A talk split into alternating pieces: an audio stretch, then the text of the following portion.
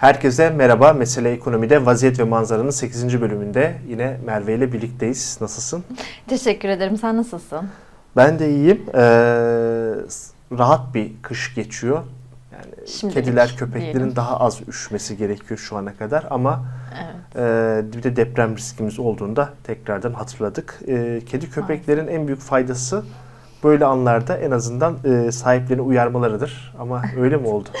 Şöyle ki biz hiç duymadık zaten ev arkadaşımla birlikte depremi hissetmedik. Aksine kedilerim de benimle birlikte yatıyor zaten. Onlar da hiç kıpırdamadı. E, komşumuz bize haber verdi böyle işte deprem Kedi. olduğunu. Yok onlar gayet mışıl mışıl uyuyorlardı. Kedi olmanın kuralı işe yarayacağı zaman bir şey tabii Asla. ki yapmamaktır. Muhtemelen hissetmiştir de haber vermeyeyim demiştir Umurunda da olmamış olabilir evet. Şimdi e, tekrar formatımızı hatırlatalım. Önce izleyicide soruları vardı. İki soru cevaplıyoruz. Sonra ankete geçiyoruz. Sonra genel konumuzda tamamlıyorduk. Sana bırakıyorum. Tamamdır. Ee, başlamadan önce hemen kısa bir hatırlatma yapayım. İzleyicilerimizden ka- kanalımıza abone olmalarını ve videoyu beğendilerse beğenip e, yorum yapmayı unutmasınlar lütfen. O zaman ilk izleyici sorumuzla başlayalım. Soru şöyle, Suudi Arabistan'dan gelen 5 milyar dolarlık mevduat Türkiye'yi ne kadar idare eder? Şimdi bunları biraz küçümsüyorlar. Ee, ben küçümsenmemesi gerektiğini düşünüyorum. Evet, Türkiye'nin 185 milyar dolarlık bir, bir yıldan kısa vadeli dış borcu var. En iyimser tahminle önümüzdeki 12 aydaki cari açık beklentimiz 35 milyar dolar. En iyimser. E, dolayısıyla baktığımız zaman 5 milyar dolar küçük kalıyor. Ama e, o döndüreceğimiz 220 milyar doların önemli bir kısmı kendiliğinden döndüğü için işte ticarette dayalı, ithalata dayalı kısımlar bu kritik yerlerdeki oluşan gedikleri kapatmakta etkili. Zaten e, eğer öyle olmasaydı 1 Temmuz'da burası hakikaten e, bir dış ödemeler dengesi krize doğru gidiyordu. Önce muhtemelen kaynağı Rusya olan e, kayıt dışı paralarla buraya kadar yüzdürdük. Birleşik Arap Emirlikleri'nden de bir 5 milyar dolarlık bir swap gelmişti. Esasında dolar değil de ederinde dirhem. E, şimdi Suudi Arabistan daha farklı. Swap yapmıyor. Swap'ta zaten karşılıklı e, para takası. Yani ben hesabında senin 5 milyar dolar ederinde dirhem dursun diyorum. O da bana diyor ki benim de hesabımda Türk lirası dursun diyor. Bunlardan bir gelir sağlanmıyor. Sadece kasada bulunsun. Ben esasında benim ülkemde dirhem isteyen yok. Abu Dhabi ile de veya işte Dubai ile de öyle bir ticaretimiz yok. Dubai tabii ki özel bir ticaret bölgesi ama onu bir kenara bırakıp ikili ticaret anlamında açık vermiyoruz. Yani özetle Türk bankacılığında, ticari sisteminde böyle bir dirheme e, ihtiyacı yoktu. E, zaten e, bunun da kullanım amacı Merkez Bankası bilançosunda dolar cinsi yayınlandığı için onu orada bir dolar gibi güçlü oraya çünkü pekli e, sabitlenmiş bir şey öyle göstermekte. E, bu farklı. Azerbaycan'ın yaptığı depo hesabına para koymak gibi getiriyorlar buraya. Bizim klasik e, bir ticari mevduat bankasına para koymamız gibi koyuyorlar. Farkı şu. Daha güzel yanı şu. Hakikaten para geliyor. Gerçekten swap gibi değil. E, olumsuz yanı ise buna bir faiz ödeyeceksin. Tabii o neye göre olacak bilmiyorum. Sonuçta dünyada doların faizi yüzde dört civarında olduğunu düşünürsek e, Suudiler de bunu doğal olarak isteyecekler. Şimdi e, ilk bakışta kış ayları için 5 milyar dolar bizim için bir çerez. Yani biz her kış 5 milyar dolarlık cari açığı veriyoruz. Her kış demeyin de petrol ve doğalgaz fiyatlarının yüksek seyrettiği böyle bir kışta. E, diğer taraftan e, Türk lirasını 18.60'a bir şekilde sabitlediler. Ve bu ihracatçı için iyi bir kur seviyesi değil. Dolayısıyla e, enerji harici veya altın harici dış ticaret açığımız da yüksek geliyor. Net hata noksan üzerinden gördüğümüz kayıt dışı gelirler de bir yere kadar kapatıyor. Yani özetle bu 5 milyar dolar e, hem önemli, iktidara bir belki bir buçuk ay kazandırabilecek kadar önemli ama aynı zamanda da e, değil çünkü e, çok daha büyük paralar gerekiyor. Yani bu iki e, birbiriyle çelişen görüşü eş zamanlı dikkate alarak değerlendirmek gerekiyor. E, ben artık Körfez'den belki Katar son bir kere daha yapabilir ama elde edebilecek kaynakların sonuna bayağı yaklaştığımızı düşünüyorum. E, Kuveyt ve Bahreyn'de bir şey çıkmadı. E, Suudi Arabistan'da çok parası vardır ama Suudi Arabistan nüfusu da büyük, harcamaları da çok. Hem askeri harcamaları, onlar biliyorsunuz en büyük korkuları bir ihvan, e, işte onların göre bizdeki FETÖ gibi bir de İran. e, korkusu. Bir gün İran gelir buralara konar diye. Bizdeki işte e, bir hep her zaman bir Yunanistan, Ermenistan olayına benzer bir orada da İran fobisi var. Çünkü İran'da bir taraftan Yemen'den onları kuşatıyor, diğer taraftan Lübnan'da Hizbullah var. Böyle bir e, savaş içerisindeler e, arka taraftan. Daha doğrusu bazı yerler sıcak, bazı yerler ama vekalet savaşları dediğimiz şekilde.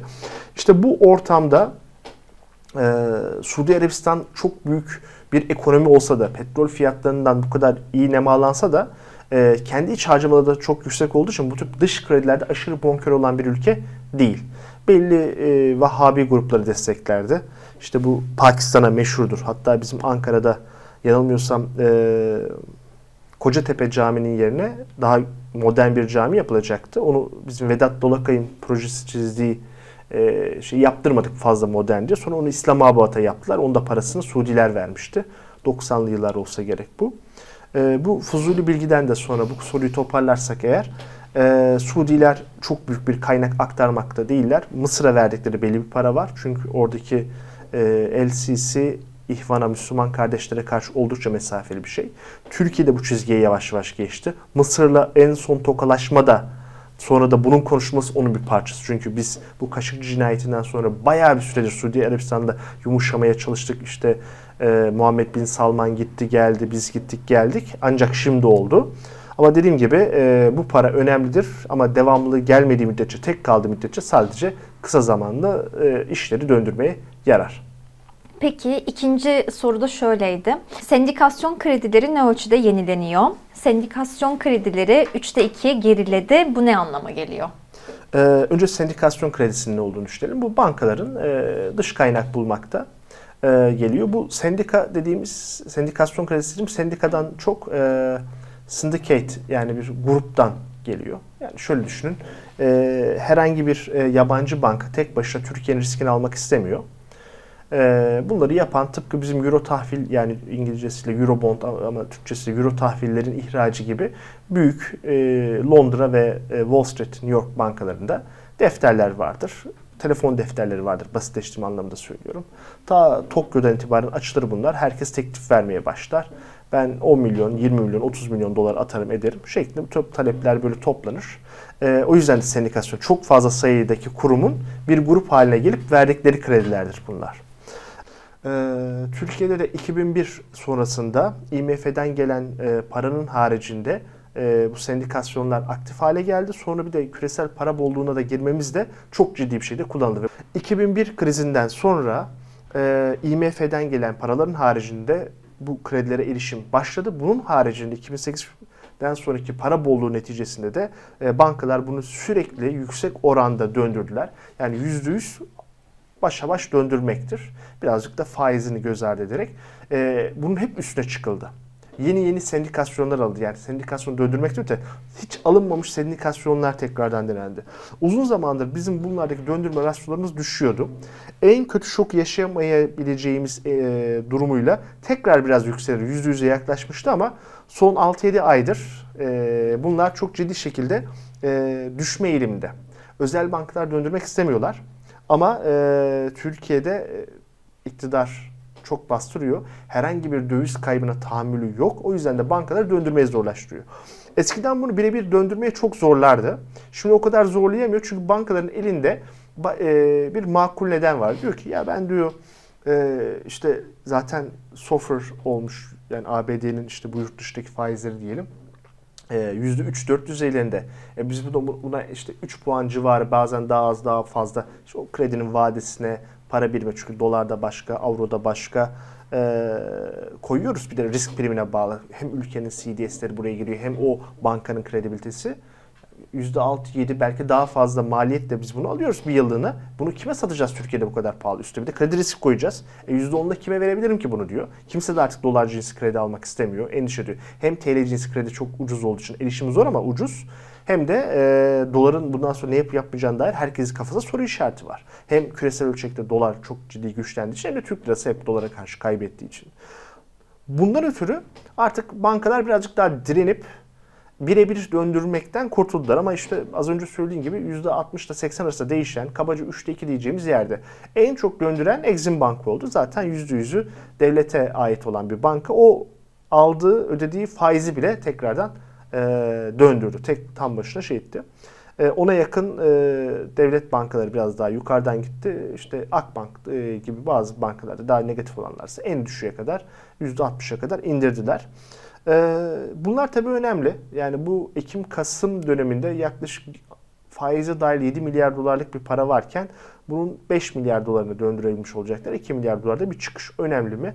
Önemli ama az önceki konuyla birleştirirsek 2 milyar doların girişi Türkiye ekonomisine e, çok memnun etmeyeceği gibi çıkışı da bir anda yıkıma götürmüyor. Böyle dikkat etmek lazım.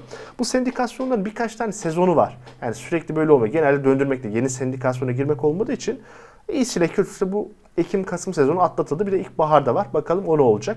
Zaten devlet de şu esnada euro tahvillerini döndürebilmişti. Bir İslami sukukla biraz vadisi kısa olmakla birlikte bir de arkasından bir tane daha yapmıştı.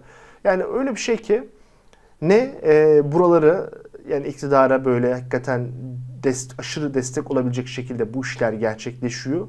Ne de e, Türkiye'yi tamamen bir dış ödemeler dengesine itecek kadar işte Sri Lanka'nın e, 6 ay evvel yaşadığı götürecek kadar kötü gelişiyor. Bakalım bu e, ara nokta ne zamana kadar sürecek ben de merak ediyorum. Bu hafta izleyicilerimize Merkez Bankası ilk faiz artırımını sizce ne zaman yapar diye sorduk. Ankete katılanların %12'si 2023'ün ilk çeyreğinde dedi. %13'ü 2023'ün ikinci çeyreğinde, %55'i 2023'ün üçüncü çeyreğinde, %20'si 2023'ün dördüncü çeyreğinde dedi. Şimdi bu e, arkadaşlar oy kullanırken, tercihte bulunurken e, arkalarındaki bilinçaltını anlatmak için e, önce bir insanları neye göre kullandıklarını, tercihte bulunduklarını açıklamak istiyorum. Ama onun da bir öncesinde şimdi herkes faiz indirimini konuşurken biz niye bunu yapıyoruz? Hem bir farkımız olsun diye. Çünkü e, dünyada şu anda e, merkez bankalarının faiz arttırımları kadar arka planda ne zaman durup indirmeye başlayacakları konuşuluyor. Bizde hemen maaşla kapılırsak indirimleri konuşuyoruz ama asıl daha uzun vadeli düşünüyorsak ne zaman arttıracaklarına bakmamız gerekiyor. Ne zaman arttıracaklarına bakmamız gerekiyor. Ee, bu süreç sürdürülemez. Bunu biliyoruz. Çok klasik bir şey.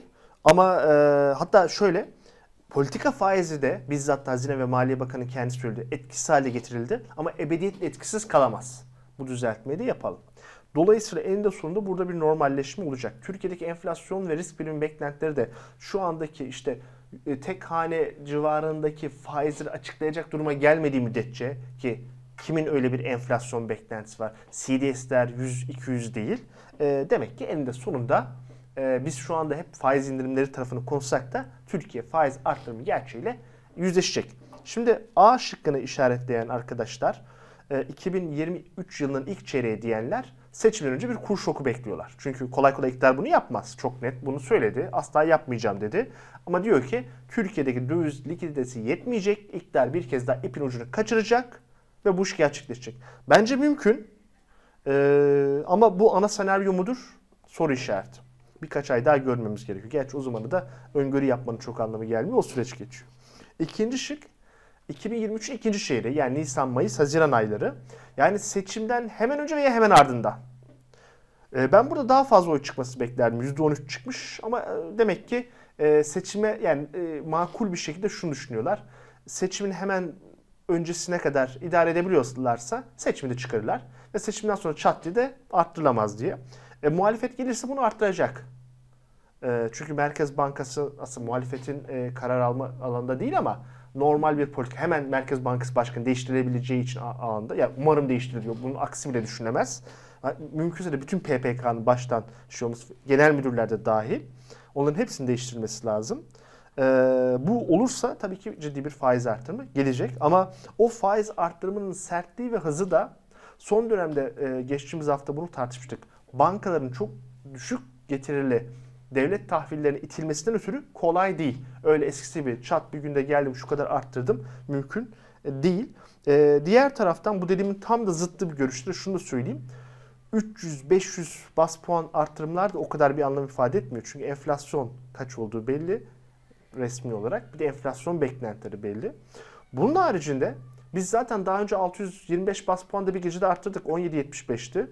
Ne zamandı? Ekim, Eylül'de Eylül 2018'de 17.75'te 124'e çıkarttık. Bunlar oluyor. Yani olacaksa biraz daha kallavi olacak. Ama öyle bir anda çat diye %30'lar 40'larda şu gidişatta pek de kolay değil. Gelelim üçüncü şıkka.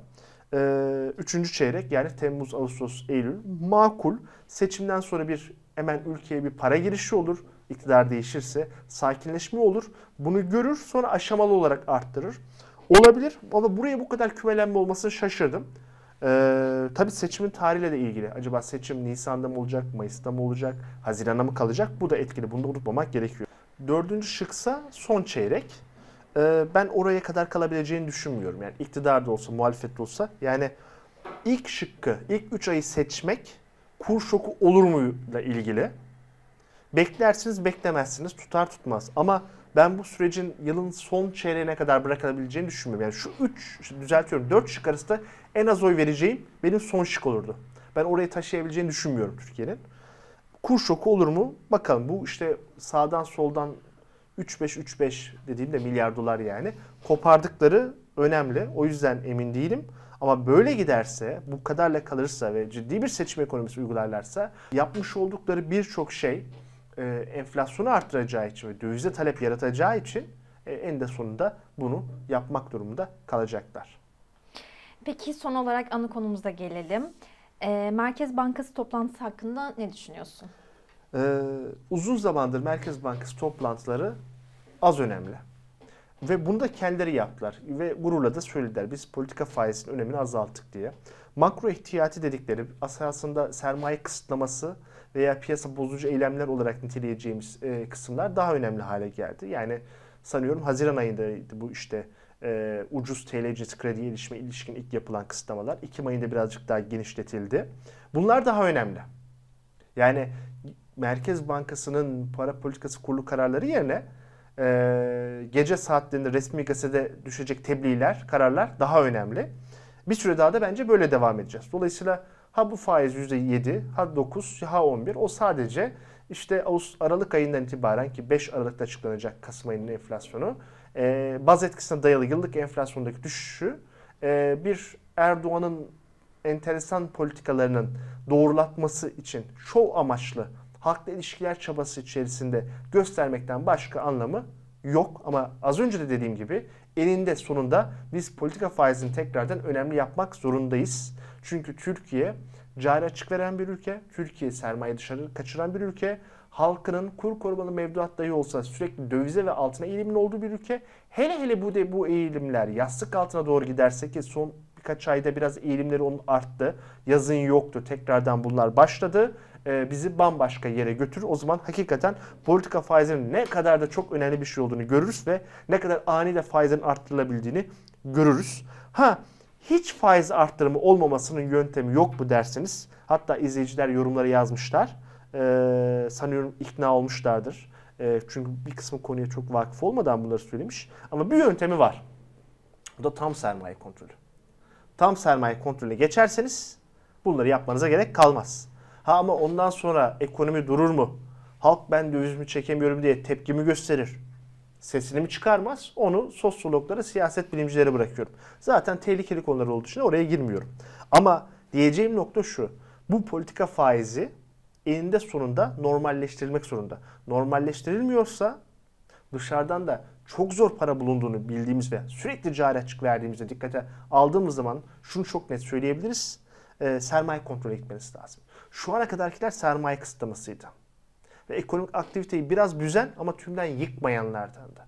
Bunu yapmanız içinse tam hakikaten bildiğimiz e, standart sermaye kontrolü gidilmesi gerekir. Yani bankalardaki e, dövizlerinizin e, erişiminizin kesilmesi. E, iyi haber kimse kimsenin dövizine el koymaz. Kötü haber aslında o da şöyle örtülü yapılıyor. Şimdi bizim dövizlerimizde yüksek faiz alamadığımız zaman zaten onu satın alma gücü düşüyor. Çünkü Amerika'da enflasyon %9,1'e kadar çıkmıştı. Ee, ama biz hiç ona yakın hatta Amerika'daki faiz olan %4'e yakın e, getiri almıyoruz. Zaten oradan biraz kaybediyoruz. Ama hukuken el konmuş olmuyor mu? Olmuyor. Ama ne oluyor? Kullanım hakkımız. Yani çekme, transfer etme, yurt dışına aktarma, yastık alda tutma, kasaları saklama olaylarını kısıtlayıcı bir durum geliyor. Bu arada bunlar da dünya tarihinde özel durumlarda da var. En sonunda onu deyip tamamlayalım. 1933'te e, ABD başkanı ki zaten tek dört e, defa seçilen başkandır. Ondan önce e, seçilme hakkı sınırsızdı ama Roosevelt dışında kimse kullanmamıştı. E, hem büyük buhrandan çıkardı hem de 2. Dünya Harbi'nden ABD'yi başarılı çıkarıp bir de e, küresel hegemonya haline getirdiği için bir tek o şey oldu. Sonra da onu kaldırdılar. Her neyse bu Roosevelt 1933'te geldiği zaman e, altınlar konusunda ABD'de bunu yapmışlardı. Altınları alıp e, herkese dolar vermişlerdi. Altın standartından çıkarabilmek için ülkeyi o standarda döndürebilmek için. Yani bunlar bize çok böyle serbest piyasa tapıcı bir şey var. Ha bu serbest piyasayı bozmak bu şekilde iyi bir yöntem değildir ama en gelişmiş Batı ülkelerinde bile olabildiğini de e, hemen belirtmiş olalım diyerek benden bu haftalık bu kadar. Ağzına sağlık Murat. Sağ ol. Öyleyse bir sonraki hafta yine görüşmek dileğiyle. Hoşçakalın. Hoşçakalın.